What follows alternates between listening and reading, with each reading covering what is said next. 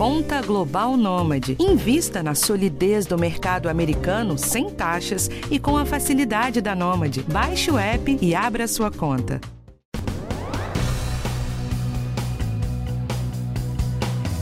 Oitenta dos usuários de internet entre 9 e 17 anos, aproximadamente 21 milhões de brasileiros, têm perfil em rede social, mas praticamente metade não tem seus e-mails e redes sociais verificados pelos pais. Este é um dos resultados que chamam a atenção na pesquisa TIC Kids Online Brasil, que entrevistou presencialmente 2.604 crianças e adolescentes, assim como seus pais e responsáveis. A pesquisa é feita pelo Comitê Gestor da Internet no Brasil desde 2012 e procura levantar evidências sobre o uso da internet por crianças e adolescentes no Brasil. Como as redes sociais interferem no comportamento dos jovens? Elas podem aumentar os casos de ansiedade e depressão entre crianças e adolescentes? Podem piorar a concentração? De que forma os pais devem acompanhar seus filhos no ambiente virtual? Como estar atentos sem quebrar a confiança do filho? Que regras podem ser combinadas? No episódio de hoje, a gente conversa com a psiquiatra Júlia Cury, que é mestre e doutora em dependências tecnológicas. Eu sou Mariana Couto, jornalista especializada em infância e juventude, e este é o podcast do Bem-Estar.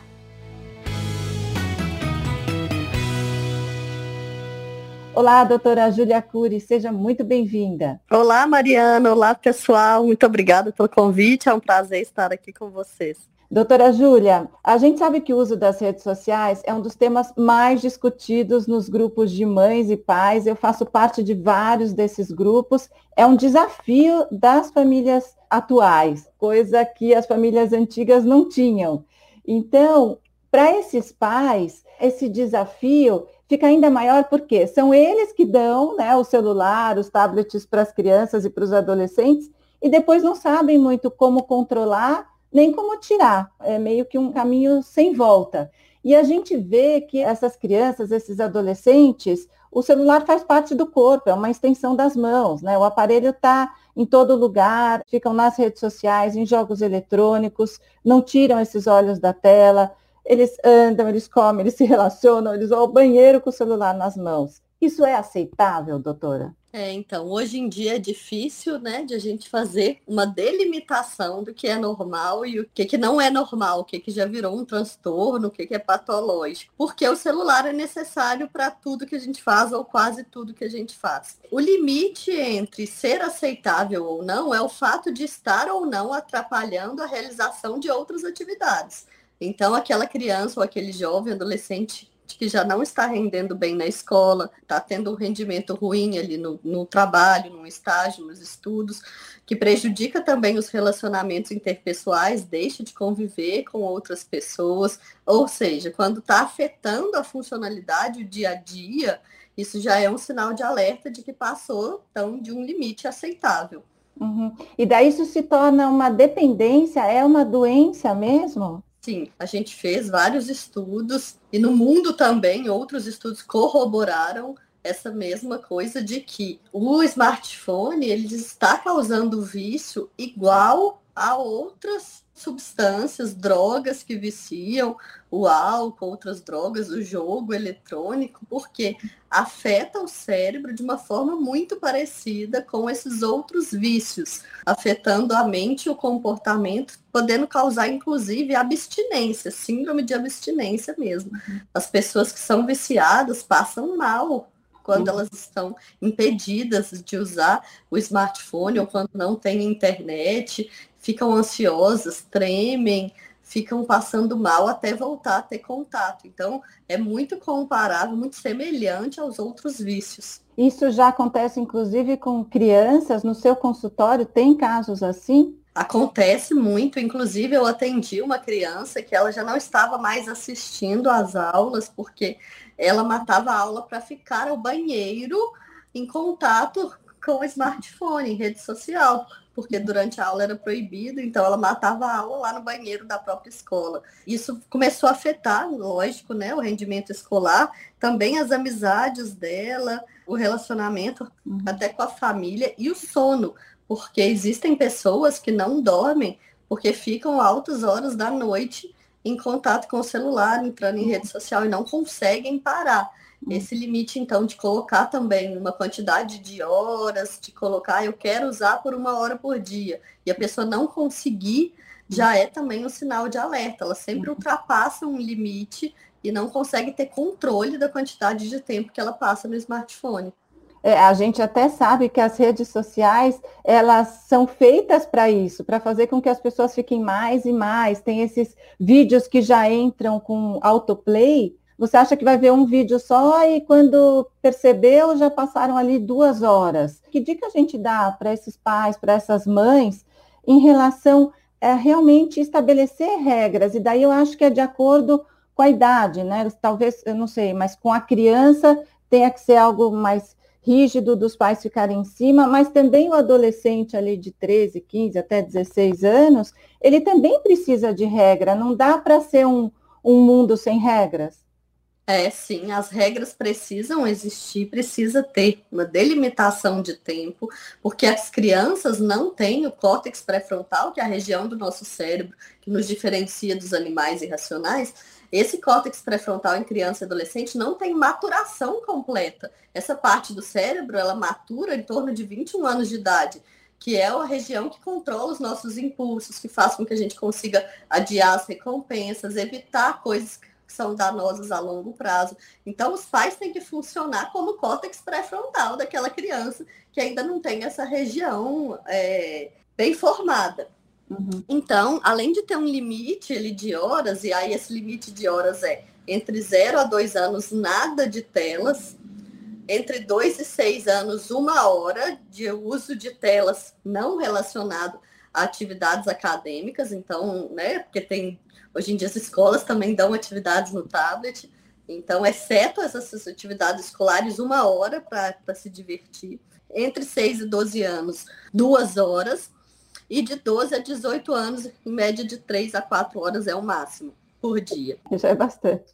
É, já é muito, né?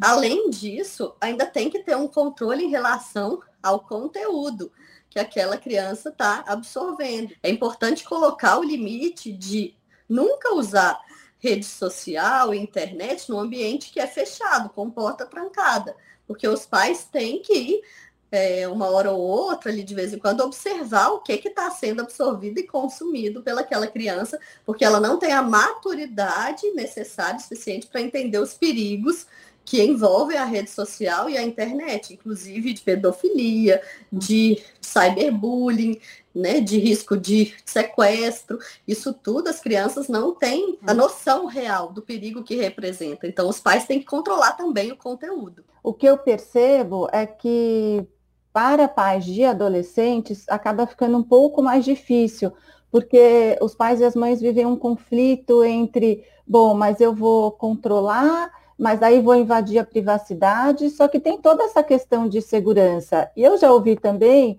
é, alguns especialistas dizendo que criança e adolescente não tem que ter privacidade, que pai e mãe tem que ir lá saber o que está acontecendo. É isso mesmo? A melhor forma de exercer esse controle ela não é de uma forma autoritária e coercitiva. É conversando pra, com a criança, com o adolescente, principalmente, explicando esses riscos, explicando, mostrando exemplos reais de pessoas que foram prejudicadas com isso. Estão mostrando realmente o que, que pode acontecer, né? Pode acabar com a vida de uma pessoa, né? Pode acontecer consequências catastróficas. Então, essa conversa aberta é a melhor forma de acessar aquele adolescente. Explicar para o adolescente também que como ele não tem um controle completo, que de vez em quando você vai precisar de olhar o conteúdo que ele está consumindo. Então não é de uma forma autoritária ou escondido, é tudo aberto e conversado. E modelar o comportamento. O que é modelar o comportamento? Criança e adolescente aprendem muito mais com exemplos do que com o que a gente fala. Então não adianta um pai e uma mãe falarem para a criança reduzir o uso, para o adolescente reduzir o uso, e ele próprio usar o tempo todo. Ele chega em casa e fica no celular o tempo todo após o trabalho. A criança e o adolescente vão aprender imitando esse comportamento. Então, reduzir o próprio uso e estreitar o laço com a criança e com o adolescente, inventar os jogos de tabuleiro, brincadeiras em conjunto, ambientes na casa que não se pode usar o celular em mesa de jantar enquanto está comendo as refeições. Isso tudo serve tanto para os pais e para os adolescentes e crianças uhum. também. É, na hora das refeições tem que deixar o celular de lado, senão as famílias vão perder até a capacidade de diálogo, do olho no olho. Uhum, é isso mesmo. Esse diálogo, a cumplicidade, ela é adquirida a partir de ter momentos em conjunto, de vivências, momentos de trocas, de experiências, de conversa, que o celular não substitui. E ele deve ser deixado de lado ali naqueles momentos importantes. Evitar também de usar o celular enquanto estiver estudando ou realizando uma coisa que você precisa se concentrar, porque o celular é um estímulo que estimula o ritual de checagem regular. Toda hora a gente quer olhar para a tela para evitar de perder alguma coisa importante. Isso prejudica a capacidade do nosso cérebro de se concentrar. E doutora Júlia Cury, é, de que maneira esse excesso ele interfere nas relações pessoais, nas relações das crianças e dos adolescentes com o mundo lá fora e a longo prazo, quais as consequências disso nos adultos que eles vão ser? Então, essa pergunta é muito importante porque eu atuando com excesso de telas de tecnologias num cérebro que ainda é imaturo, as consequências são muito piores a longo prazo do que um adulto que não teve esse contato durante a infância e só na fase adulta adquiriu um aparelho e está usando a internet. Por quê que as consequências são piores? Porque o cérebro não é formado completamente a forma como atinge o cérebro é muito mais intensa. Né? Eu já expliquei que o córtex pré-frontal não teve a maturação completa ainda antes de 21 anos. Então, na hora que o celular começa a bombardear esse cérebro com a dopamina, que é o hormônio do prazer, com aqueles estímulos rápidos e intensos que geram prazer, essa dopamina diminui ainda mais a função do córtex pré-frontal. Então, essa pessoa vai se tornar uma pessoa mais impulsiva, aumenta a chance de aumentar a agressividade, a intolerância às frustrações e diminui a capacidade de adiar as recompensas.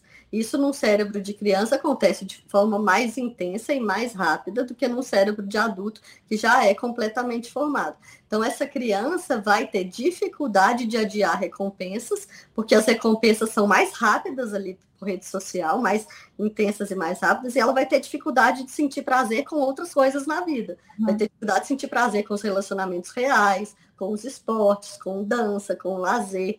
E aí ela vai ter a tendência de se viciar mais rapidamente ao celular.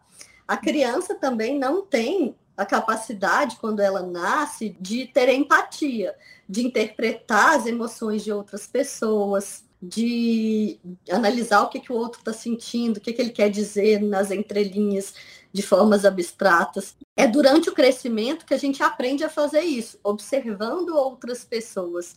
Mas só que essas crianças estão trocando relações reais por relações por meio de internet, virtuais. Essas relações que são virtuais, elas não estimulam o desenvolvimento de empatia. Então, vão ser crianças que vão ter mais dificuldade de lidar com o outro, de lidar com as emoções do outro e de se autorregular também, de regular as próprias emoções. Quer dizer, por isso que, como pais e mães, a gente tem essa obrigação de promover uma prevenção nesse momento, para que no futuro é, a gente não tenha uma sociedade aí com tanta falta de empatia que pode se tornar mais violenta. Esse é o risco. Isso mesmo, é de pessoas que são impulsivas, que são violentas, que são mais egoístas e egocêntricas, que desconsideram sentimentos de outras pessoas e principalmente não conseguem adiar recompensas e não conseguem fazer planos a médio e longo prazo.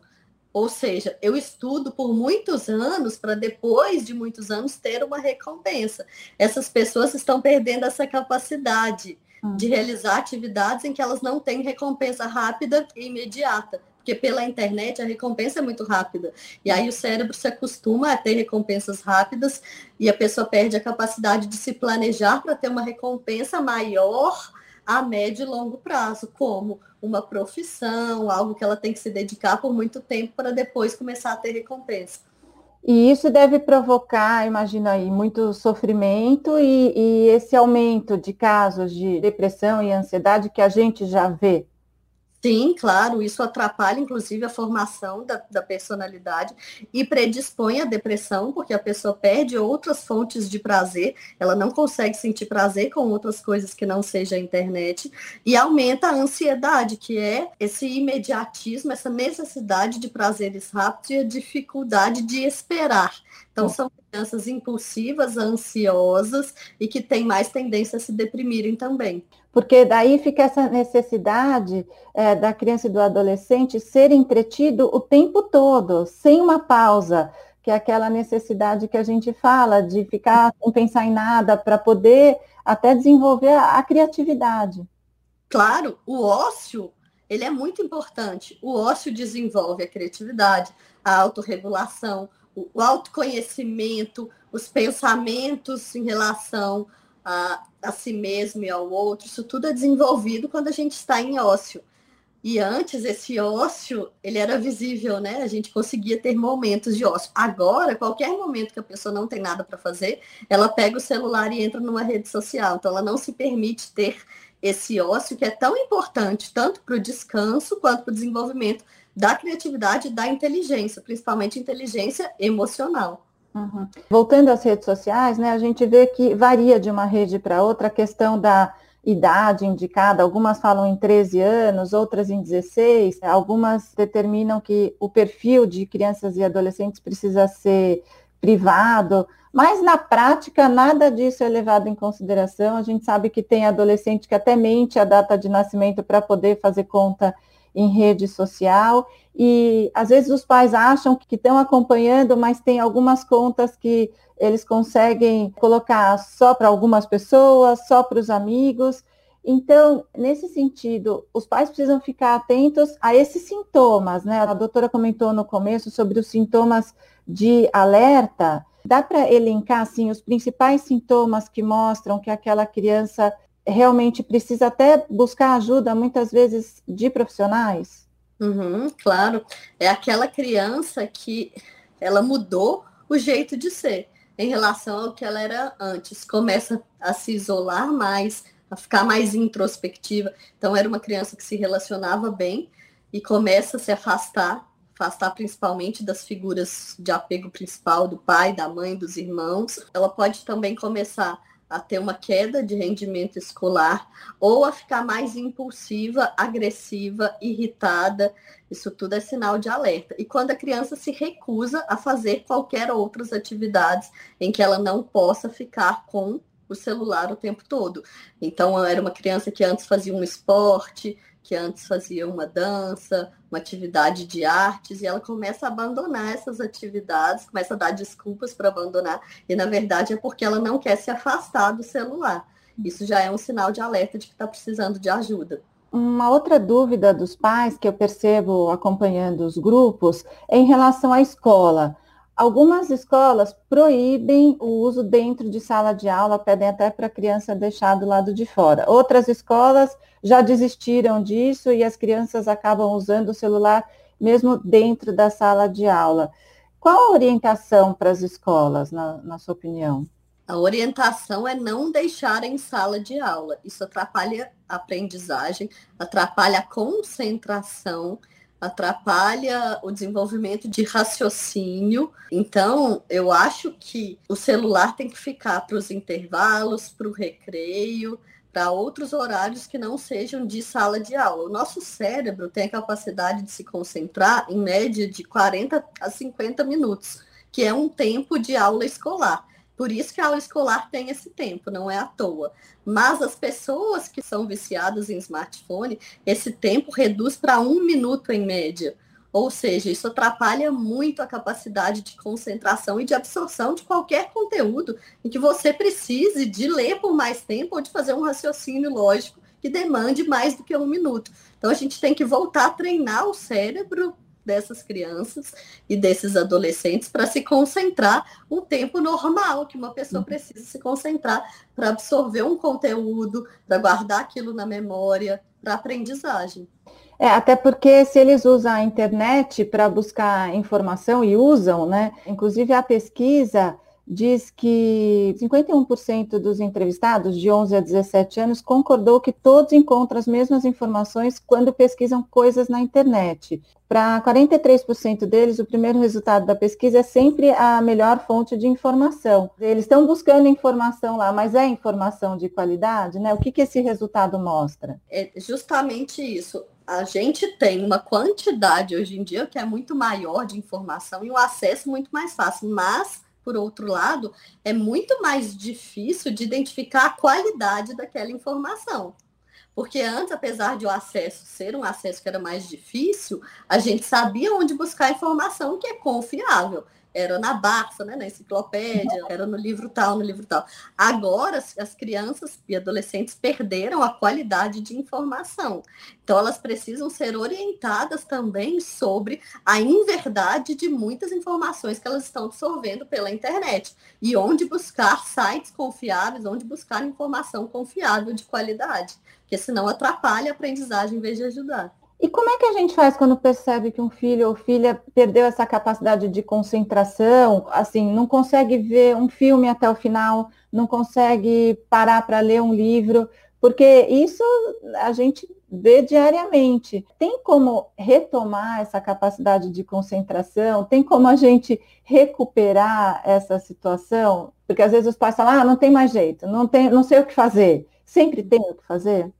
É, sempre tem, porque né? Do mesmo modo que o cérebro tem uma tendência maior a ser prejudicado na fase da infância e da adolescência, ele também se recupera com uma facilidade muito maior. É a plasticidade neuronal que a gente chama. A capacidade de formar novos circuitos entre os neurônios e de se recuperar muito mais rapidamente de qualquer coisa qualquer impacto, mas para isso precisa de um treinamento.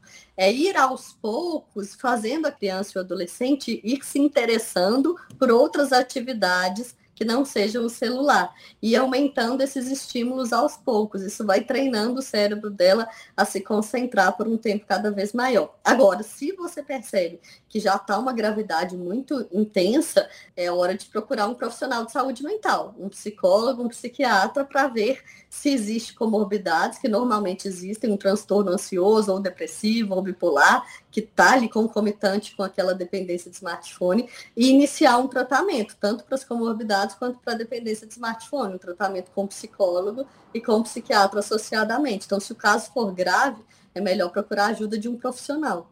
É, eu me lembro que entrevistei uma mãe uma vez e o filho dela tinha uns 12, 13 anos. Ele ficava no joguinho tantas horas que ele chegava a fazer xixi na calça, ele não parava para ir ao banheiro.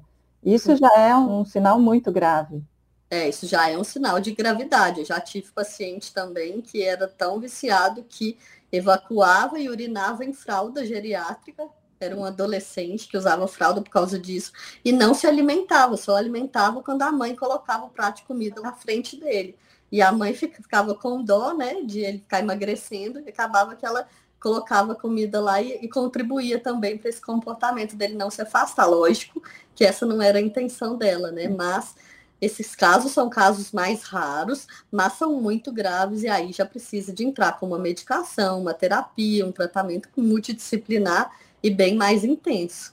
É, não, e eu imagino que quanto é, maior o adolescente, fica mais difícil mesmo para os pais. Essa história aí agora que você contou, parece que a mãe se tornou até uma refém da situação, né? A pesquisa mostrou que quase metade dos adolescentes entre 15 e 17 anos não tem nenhuma regra para o uso de celulares que seja estabelecida pelos pais. Mas daí os pais vão negociar, cabe uma negociação aí, ou eles precisam entender que eles ainda devem sim obediência aos pais. Os pais estão com dificuldade de dizer não para os filhos? É, eu acho que o que cabe é colocar um limite, explicar por que, que esse limite está sendo colocado, porque um limite que não tem uma explicação vira uma arbitrariedade. Agora, um limite que tem uma explicação é para o seu bem, isso pode acontecer com você, pode te prejudicar dessa e dessa forma, e estimular outras atividades, principalmente em conjunto com toda a família, estimular os esportes, estimular contato com a natureza, estimular outras atividades que vão começar a gerar prazer também naquele adolescente. E em relação às regras, a gente falou né, de não usar na hora das refeições. Lá no comecinho você comentou sobre a questão do sono. O ideal é desligar o celular algumas horas antes de ir para a cama também, né? Para não atrapalhar o sono que é tão importante. O ideal é duas horas, o mínimo, antes de dormir, a gente desligar aquele smartphone ou a tela que a pessoa estiver usando.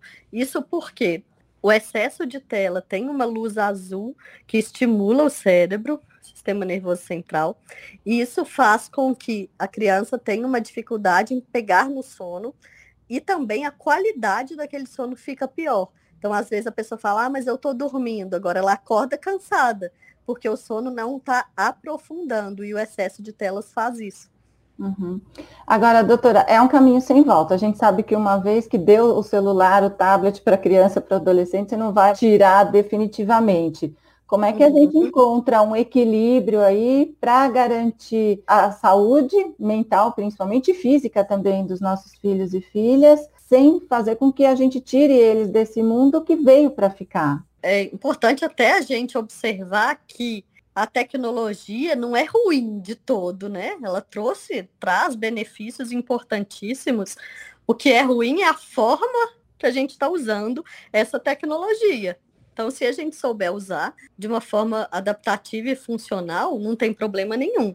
Uhum. O que, que eu recomendo? Além de estimular essas outras atividades, a própria pessoa ir desenvolvendo interesses e habilidades em outras coisas uhum. que gerem prazer também.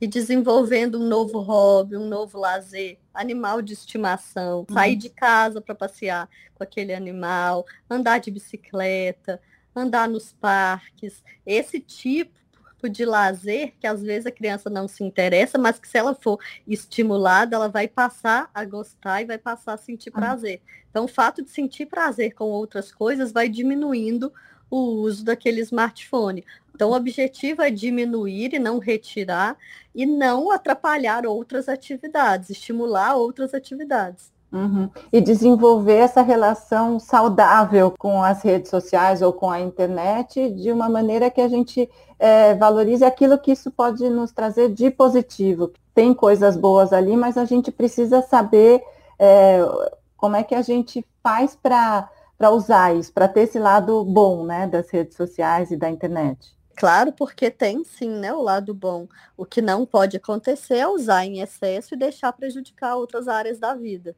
Uhum. Tá bom, doutora Júlia Cury, psiquiatra, que é mestre e doutora em dependências tecnológicas. Muito obrigada pela sua participação aqui no podcast do Bem-Estar. Mariana, pessoal de casa, agradeço muito a presença de vocês, o convite. Estou aberta aí para as próximas oportunidades. Obrigada.